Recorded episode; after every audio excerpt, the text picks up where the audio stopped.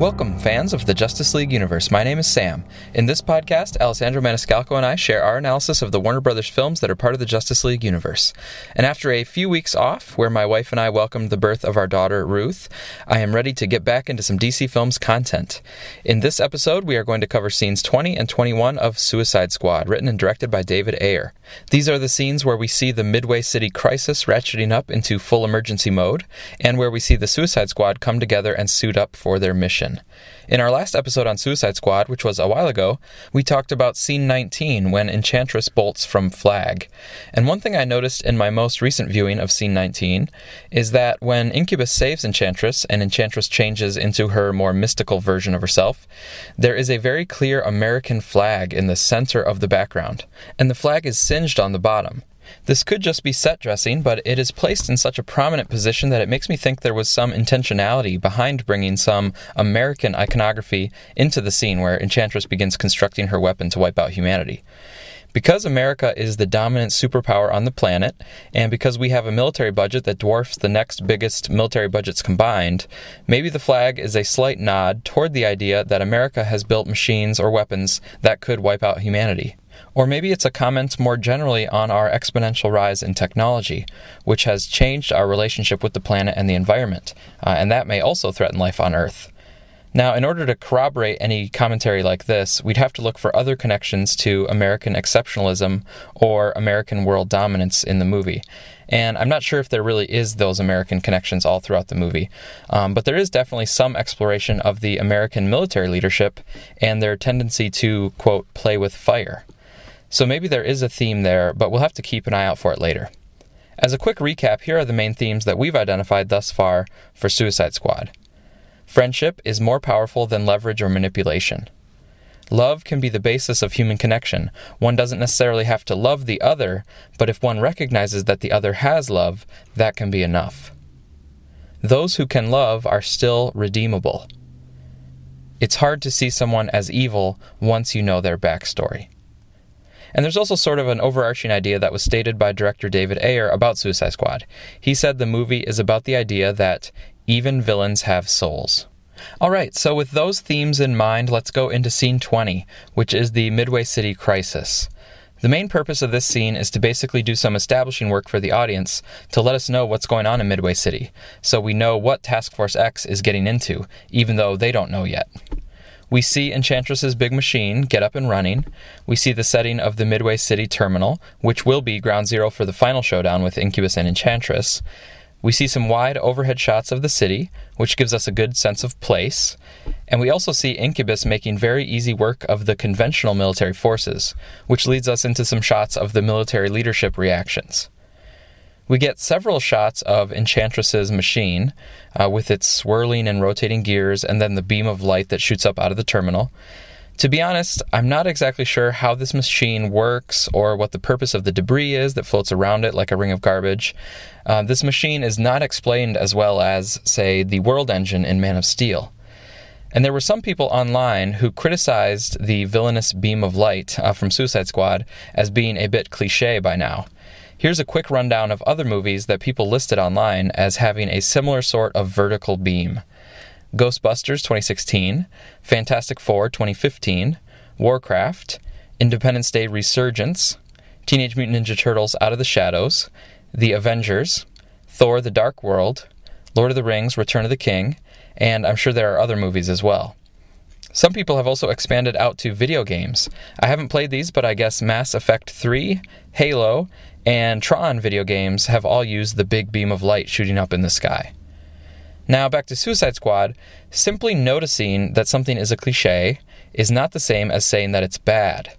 Cliches can be good, or can at least be executed well visually or in the story. As for Suicide Squad, I think the beam looks pretty good and serves a good function in terms of identifying an endpoint of the squad's mission in Midway City. The squad will be gradually moving towards the beam, and we know that there will be a big showdown once we get there. That being said, I don't think the machine and the beam overall fit very well with the themes of the movie. We've said this before, but there doesn't seem to be a strong connection between mankind's love of machines, which inspired Enchantress's machine, and the deeper ideas that the movie is exploring of people's worth after they've made mistakes, people's potential for redemption and love, or the ideas of friendship and family versus leverage. None of those themes that I just mentioned from the film uh, have anything to do with machines. I guess there is the theme about leverage, and a lever is one kind of simple machine that you learn about in middle school, but that's a bit of a stretch. This lack of connection between the machine and the themes in Suicide Squad contrasts with, for example, Batman v Superman, where the threat of Lex Luthor and then Doomsday connects directly to the character arcs and the themes of the movie. Lex represents one of mankind's responses to Superman's existence, and Lex ends up trying to play God himself because he can't stand for a publicly adored Superman, a metahuman who is above all. Lex also parallels Bruce in many ways, and the creation of Doomsday represents Lex playing God as a way to strike out at the actual notion of God. And Doomsday then comes in representing pure violence and malice, the very thing that some people were accusing Superman of being. Superman defeats that representation of pure violence through an act of self sacrifice, and in doing so wins over the public sentiment and inspires people like Bruce and Diana and many others. There's a profound coherence between the physical threats in BVS and the literary themes. I would also argue that Man of Steel has this kind of coherence too, but I won't go into a lot of detail. Basically, you have Clark learning of his origins, which is a mixed bag, and then also deciding where to place his trust and loyalty. And General Zod personifies those issues really well, merging the physical and the emotional elements of Clark's arc. In a previous episode about Suicide Squad, we said that Enchantress, as a meta level villain, could have still worked, but it should have been connected more directly to the themes of the movie. Trent Osborne from YouTube had an idea about how to achieve this. Quote, I think a good idea would be to have Enchantress's reasons be she views humanity as her children, and our technology is holding us back from achieving our potential. Her children are on the wrong path and need to be put back on course. Instead of forcibly mutating people, Enchantress does her whole heart's desire to them in order to show she loves them and is only doing what is best, setting up the dream scene in the third act. The mutants are kidnapping Flag because Enchantress wants to reunite him with June to show she does have their best interest in mind and she wants Flag to join since it's what June wants. Incubus can be the spirit of her most loyal follower from long ago that she considers her son. Finally, you re- reveal Enchantress was imprisoned when she lost her temper and accidentally killed many of her children. That's why they betrayed her, and Enchantress is unwilling to admit she lost her children due to her own actions. This would be revealed in the dream scene when Diablo connects to her mind when she tries to enter his. Diablo's I can't change what I did and neither can you would be more directed at Enchantress than anyone. By having Enchantress be a godlike being who was a parent to humanity but lost them because she lost control, she becomes a perfect foil to Diablo, while Waller is the foil to Deadshot and Flag. End quote. So that's from Trent, and another listener idea uh, from Jonal OTZRH from YouTube is the following quote, they should have just got rid of the blue beam and just made it like a zombie survival film. Kept it part of the city that's infected with the black stuff, not all of the city as then we can have scenes of media and military just outside the infected zone. This allows them to play on it being a terrorist attack to the public, and the government, Amanda, can blame it on the squad if something went wrong. Have maybe Amanda Waller release Enchantress as she has to prove to the Pentagon that Task Force X can work before she gets access to stronger metahumans. This allows two little twists in the film. Basically, the audience are on the same level as the squad, so we don't know what's going on until they do. That is, the scene where Deadshot finds out and throws the folder at Flag. Flag knows Enchantress escaped, but doesn't know it was due to Amanda Waller. This is where the second twist comes in, and the Enchantress shows Flag it was Amanda and reveals she is the true villain of the film, and Enchantress is just like the squad, a weapon or tool to gain power for him, Amanda.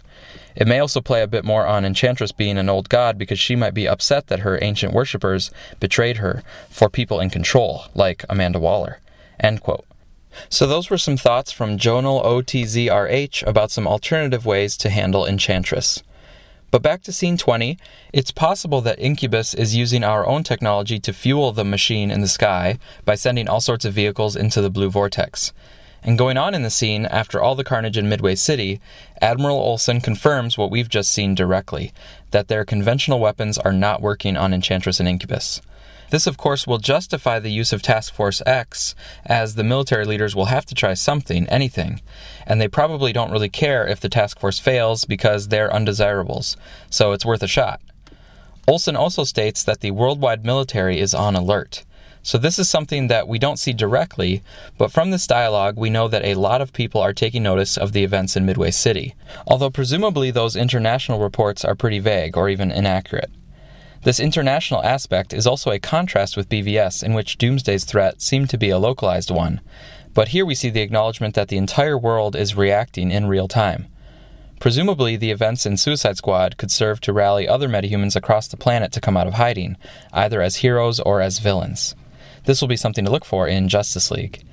And the international attention does confirm Amanda Waller's earlier point about this being a new type of arms race with metahumans.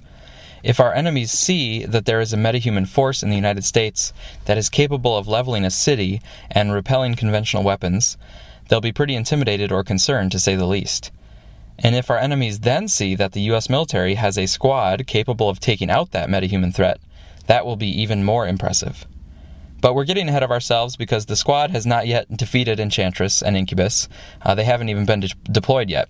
So, back into the commotion of Midway City uh, with the rise of Incubus and Enchantress, we see the chairman's reaction. He shouts into the commotion, I thought this was contained. This line is actually kind of funny to me because he's supposed to be the leader, but he's basically just whining and complaining. It is not helpful at all in a moment of crisis to just say that you thought it wasn't going to be this bad. But this moment of helplessness for the chairman is a nice touch because it personifies the felt helplessness of the conventional military. And it shows that it was basically on Amanda Waller who saw this coming and who had a plan for how to deal with these new levels of threat. Now, of course, Waller was also basically responsible for unleashing Enchantress in the first place, and this irony is not by accident. It's not a plot hole in the movie. That's part of the whole point of the movie. That Waller wanted to leverage and control these metahumans, but of course, they immediately get out of hand and out of her control because leverage and manipulation, the movie teaches us, are not the best ways to achieve your desired outcomes or relationships with people. She is playing with fire, even though she thinks she's just fighting fire with fire. What's basically happening is she played with fire, and now she's going to try to put it out with more fire.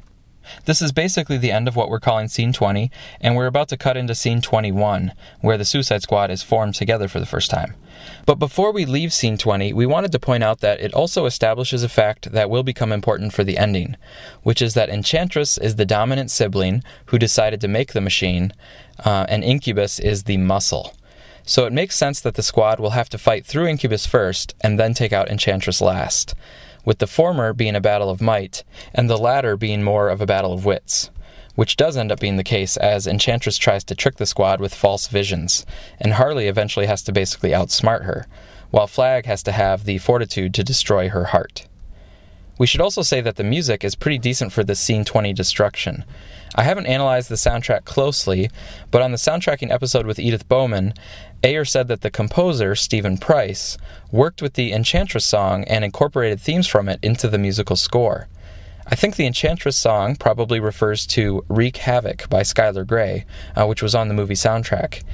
And I imagine that some of the Enchantress musical connections happened earlier when we saw her in her new form and when she started to build the machine. But if someone has listened more closely to the music and knows what Ayer was talking about as the Enchantress theme, please let us know. And I'll post a link to the soundtracking interview with David Ayer when he talked about the music of Suicide Squad. That will be at audioboom.com. Now, at the end of scene 20, Incubus actually shoots up a tentacle toward the camera and slaps the camera right when we cut over to scene 21 at the airport. At first, I didn't like this moment because I wasn't expecting to have the camera interacting with the characters in the movie. Up until now, I hadn't gotten a shaky cam or found footage type of vibe from the movie, where the camera would explicitly be part of the action, interacting with water and debris and stuff like that. But later on, after watching it a few times, I became okay with this transition because I realized that the aerial shot of Incubus in Midway City is meant to feel like the actual video feed that the military would be getting from the helicopters as they were monitoring the situation. That's why it also had some snap zooms a moment earlier. And then, if we think of the camera as an actual character there in the helicopter, it emphasizes how out of control the situation is when Incubus not only takes out the tanks, but he even takes out the aircraft who are just trying to monitor the tanks and soldiers. Thus, the military leaders, who had already given Waller initial permission to use Enchantress, would now have no other options but let her continue with the rest of Task Force X.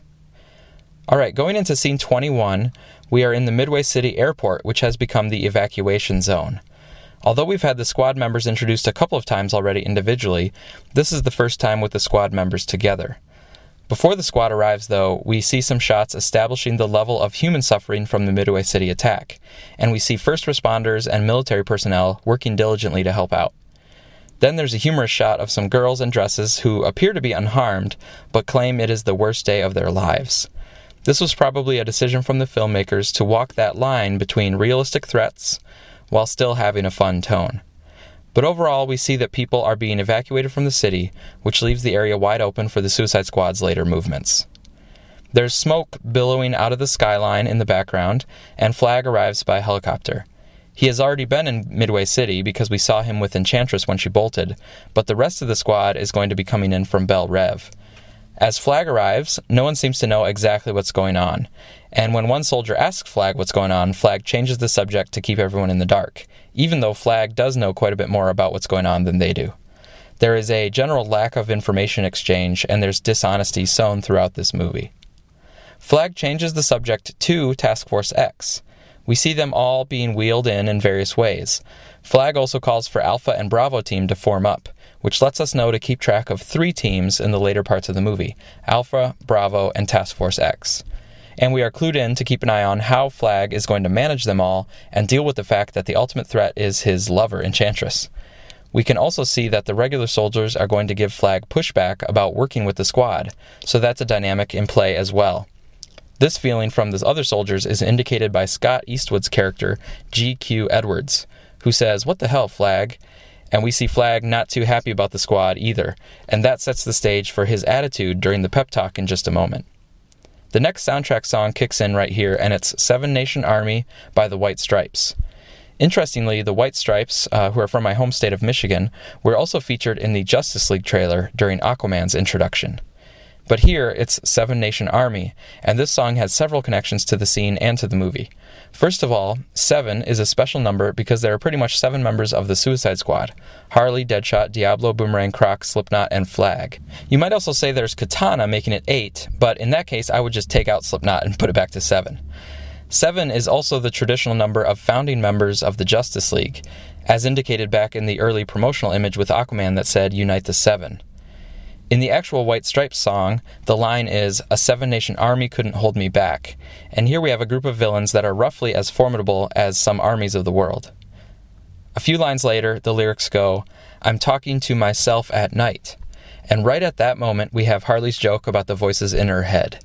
So that seems like an obvious intention from the filmmakers.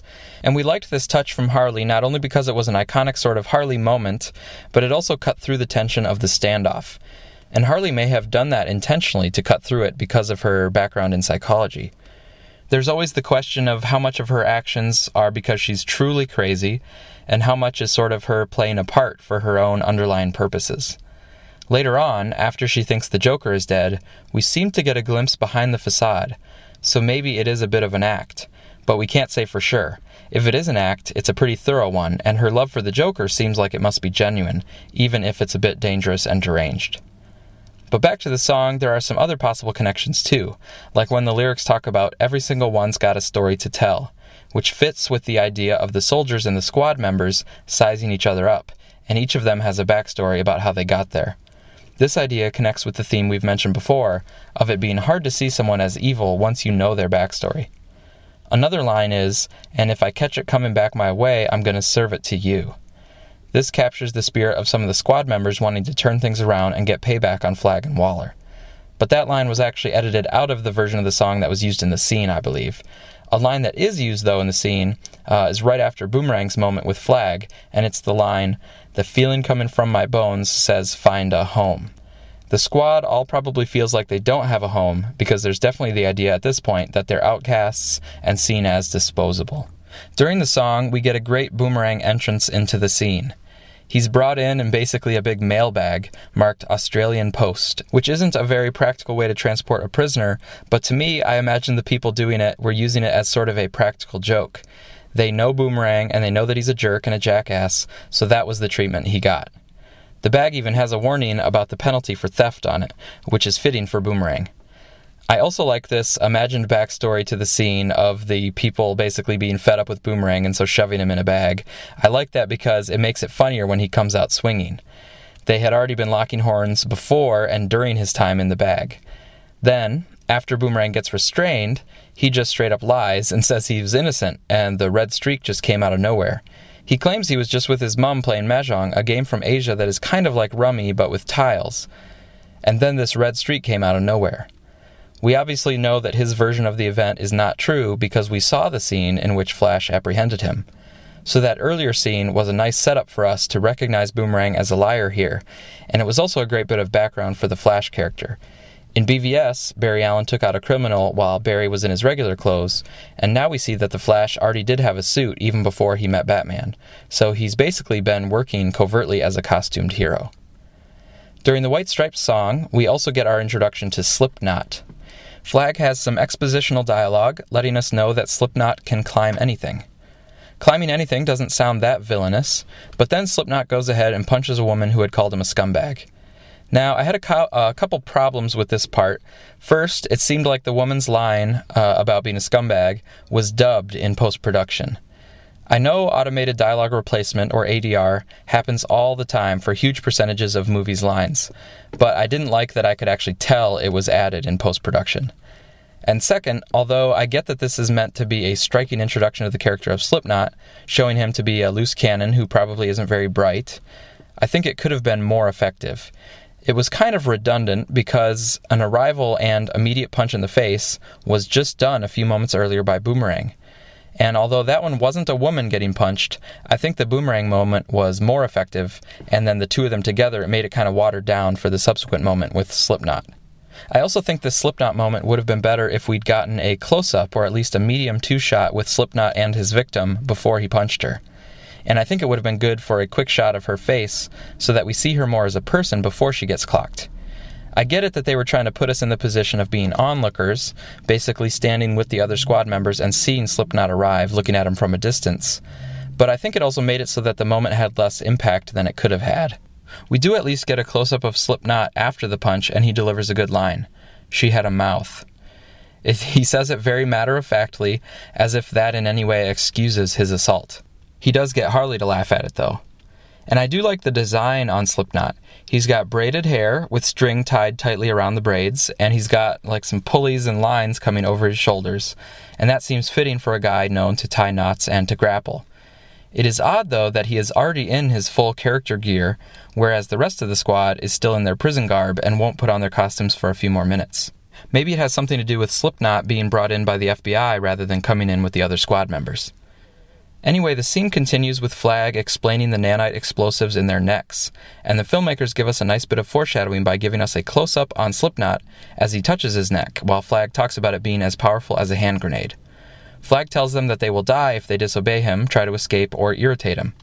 There's another nice comedic moment here from Harley about the vexing, and I think Margot Robbie delivered these lines really well, and they work because they show how out of touch she is with the carnage around them and the danger in front of them. Uh, when people should be nervous about what's in their neck and about what they're headed into, she's still cracking jokes. I also think Joel Kinnaman's shut up delivery punctuated Harley's moment really well. And it's even better because with uh, Harley's previous joke, she didn't get any reactions out of the soldiers, but this time she got flagged to crack and yell to shut up, which I'm sure made Harley happy. But what Flag is actually talking about here is the threat of death that is meant to keep the squad in line. Specifically, he's talking about death from the nanites. But the thing is, they might also die even if they obey his orders, and they might die even if they don't try to escape, because where they are sending them in is to a very dangerous, out of control situation in Midway City. This Catch 22 situation has always been at the heart of the Suicide Squad, especially since the Ostrander relaunch and onward. The squad is put in a situation that will kill them. If they refuse to be put in that situation, they'll be killed.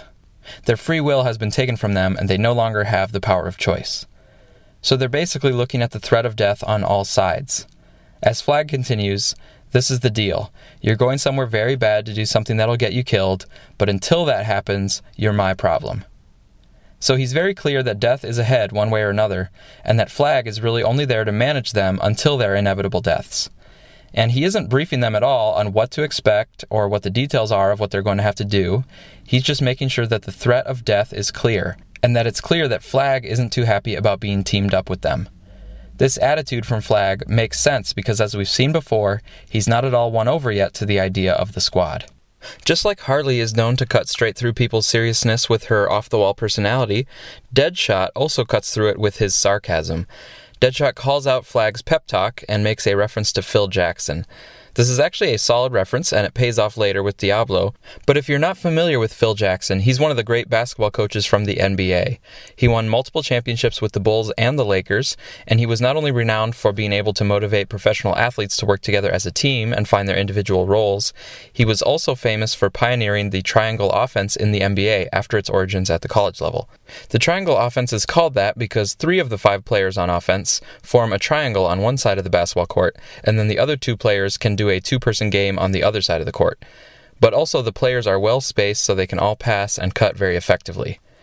But for the film, the important thing here is not only that we got another notch in the relationship between Flag and Deadshot, which will play out through the rest of the movie, but we also have a connection to the theme of motivation.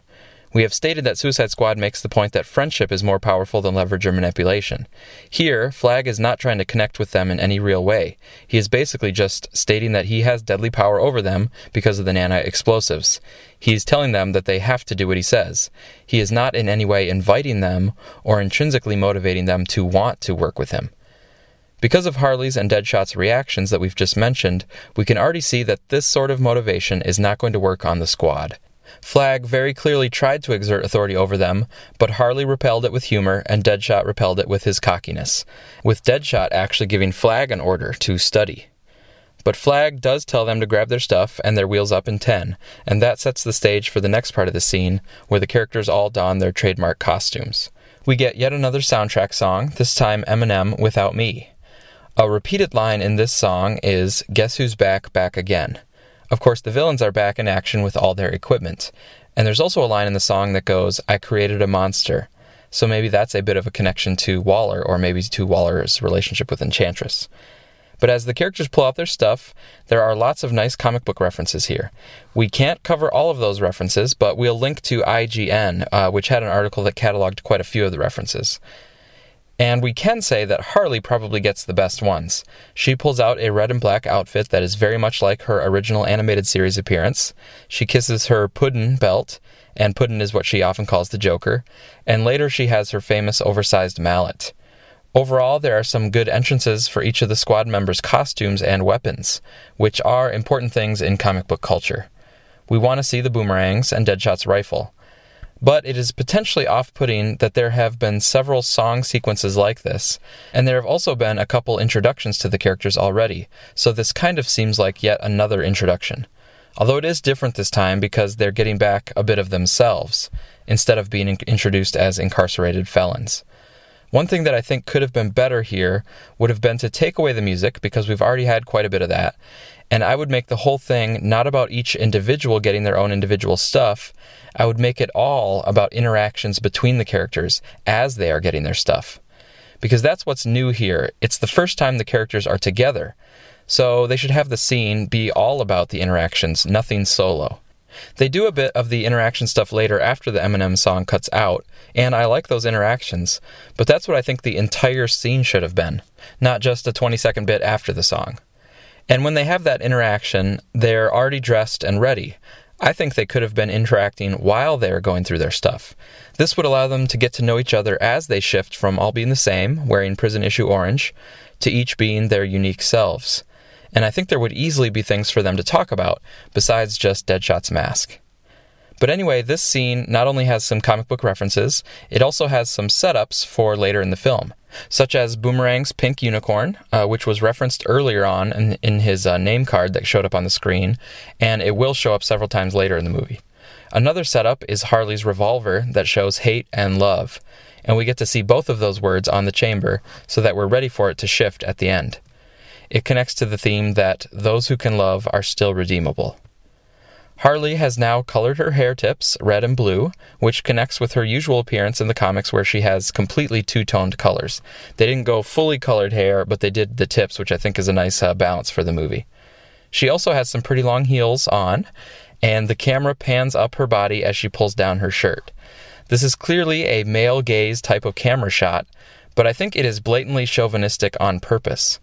I take it that Harley Quinn is using her body and this moment in front of the men as her tool, her leverage over them, rather than uh, the filmmakers using Margot Robbie. Earlier, she had said, Hey boys, to the soldiers, and I think that Harley had already calculated that she would be able to manipulate them a bit, and now she's doing it just a bit more. After Harley is dressed, we get those interactions that we mentioned earlier. Deadshot talks about his mask and how he likes putting it on, even if it means somebody's going to die. And the way Will Smith delivered these lines, it seems as though he likes putting on the mask, but he kind of doesn't like that about himself. He doesn't like that he likes to kill. This is similar to the line from Diablo that I don't think was in the final film, but it was quoted in the behind the scenes book. And Diablo said there, When the fire comes, bad things happen to people I care about. Harley responds to Deadshot and is not concerned at all about the prospect of death. But Diablo doesn't like Deadshot and Harley, assuming that it's others who will die. Diablo says that it's them, the squad, who are being led to their deaths. This brings in the other side of the coin from what Flag was saying. Flag talked about them dying from the nano explosives, but Diablo is pointing out that the mission itself is most likely a suicide mission. This is some more foreshadowing because Diablo is the one saying they're going to die, and of course, Diablo is the one who ends up dying. And Boomerang reinforces the foreshadowing because he says to Diablo, Speak for yourself, mate. And then Boomerang continues with his typical a hole nature that is true to the comic book character. He asks Diablo if his tattoos will wash off. Croc laughs, and Harley asks uh, Diablo about lighting a girl's cigarette with his pinky. These are three nice, quick moments for these characters, but they're very brief. I would have liked a bit more time spent on these kinds of interactions, like we said earlier. But we do get to see Deadshot coming in to stick up for Diablo. He says that Diablo could torch the whole place. So Deadshot's basically saying, uh, rightly, that Diablo is the most powerful out of the group, even if he seems the most passive. Diablo responds by saying that he's cool, which is a nice turn of phrase for him because of his fire based powers.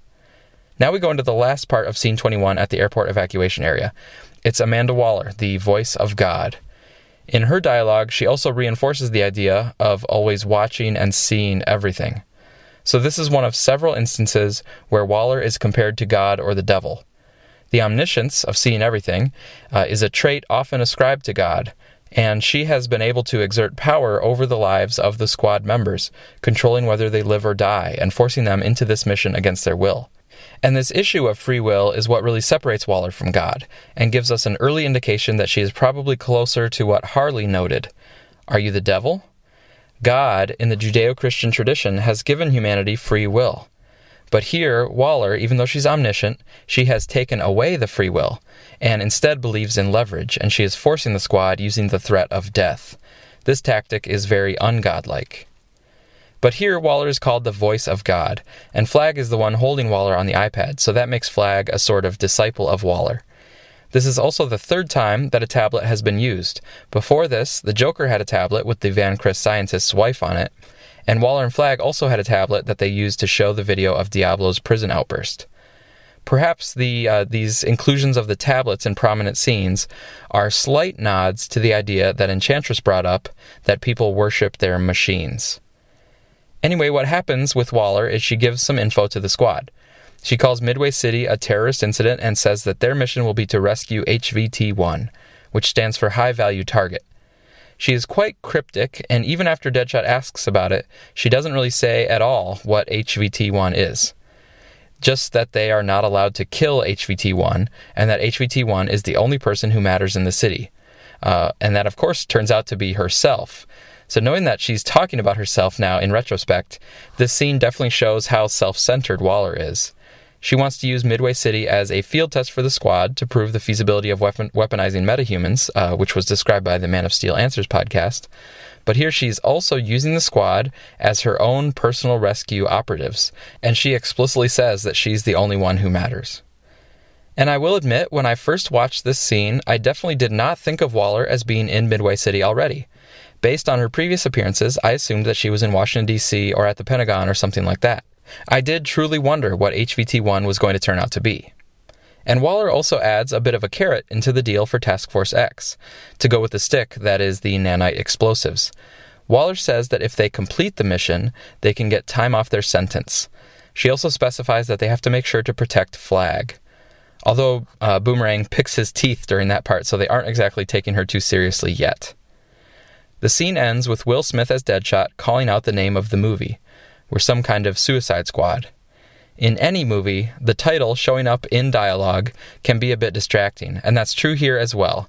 But I don't mind it too much. Will Smith has a way of pulling off these kinds of lines, and this is a pretty good spot to have the line, because this is the first time that the full terms of the deal were laid out for the squad. They have the nanites installed, they have their personal gear back, they have the threats from Flag, and now they know that they may be able to get time off of their sentence. But through all of it, there are multiple threats of death, so they're being forced into going out into what may very well be their death, one way or another and they've been forced this way without any appeal to personal connections or to loyalty or morality. Maybe they would want to help, but they aren't even asked. They weren't approached that way because they are scum. They are presumed to be evil because of their past deeds, and they're like animals who have to be prodded and enticed rather than reasoned with. But throughout the movie, we'll explore and eventually reveal that they do still have humanity and the potential for connection. Scene 21 gives us one final moment between Deadshot and Flag. Not only does Deadshot praise Waller's pep talk over Flags, but after Deadshot says that they're basically a suicide squad, Flag says coldly that he'll notify next of kin, which is a reference to Floyd's daughter. And Flag says it walking right by Deadshot, showing no empathy to him whatsoever. I wish there had been a reaction shot on Deadshot to see the reference that uh, to have it really hit him when he talks about the next of kin. But instead, we cut to a medium shot, and then Deadshot actually turns away from the camera. So even without seeing his reaction, I think it's still a good line because we have already seen the emotions that Floyd has with his daughter, and Waller has explicitly identified the daughter as his pressure point. So we know that that line had to hurt Deadshot. And we also know that reuniting with his daughter might be the big motivation for Deadshot to actually try to do his best to make the mission a success. The filmmakers, by keeping the idea of his daughter alive with the audience, it draws us in to wondering how the mission will turn out and if Deadshot will get to see his daughter again. So that's our analysis of scenes 20 and 21. Next up are the Chinook ride to Midway City and the first few minutes of the actual mission in Midway City. We will say hello to Katana, and we'll also say goodbye to the beloved Slipknot. And before we sign off here, Alessandro and I just wanted to thank everyone for all your support in the BVS March 25th episode. It was a lot of fun to hear from everyone, and we were really happy to be able to put out that positive episode on the anniversary of BVS. A few of you apologized for not getting your contributions into us on time, but you left your thoughts about why you loved BVS as comments on our episode video on YouTube. So that was great, and people can go there to the comments and check those out. We also got a late submission that we wanted to share here. This is from Ozzy Sheard, and here are his thoughts on BVS. Quote, Thanks so much for your podcast. Your thoughtful analysis has helped me fall in love with BVS again. It truly is a bold movie that takes risks at almost every step, like making Batman a villain. Once you revealed Batman was a villain, I was able to grasp so much more of the movie with its quiet character developments. This includes my favorite part of BVS. More than the fact Snyder and Terrio were able to weave a Superman and Batman story together, or the fact that Superman got to do the most Superman thing possible, sacrifice himself, I love that we have a story where Bruce comes to terms with his parents' death. In The Dark Knight Rises, Bruce moves past it by falling in love with Selina, but I do not think we have ever had a story where he gets the cathartic release we see in BVS, where he gets the chance to save a mother, to save Martha. By saving Martha and redeeming himself after his fall, he is able to transcend his vigilante status and become a hero going forward. Before BVS, Bruce was Batman primarily out of a hatred of criminals and a desire for vengeance, hence the beautiful lie. Now he can be a hero who truly seeks to save Gotham from itself, and to be an inspiring symbol of hope out of respect for Superman, who shattered the beautiful lie and led him to the light. This creates another cool observation. Batman won the physical battle, and Superman won the ideological battle, giving fans of both characters a victory. Thanks, Ozzy. Very well said. And we also want to mention some great BVS content that has come out since our last episode. Rebecca Johnson, who was one of the contributors in our anniversary episode, she has posted a few great BVS videos on YouTube. Her YouTube channel is Duck Milk Prod, and she has videos on the cinematography, Lois Lane, Lex Luthor, and more. And if you're tired of us always doing just everything in audio format, you will appreciate the clips that she has edited together to illustrate her points. So check out Duck Milk Prod on YouTube. We'll put a link in the show notes. And as always, check out the Suicide Squadcast for your DC news, and check out Man of Steel Answers for his back catalog on Man of Steel and BVS. And thank you for listening. We are planning to have a couple more Suicide Squad episodes before the much anticipated release of Wonder Woman at the beginning of June.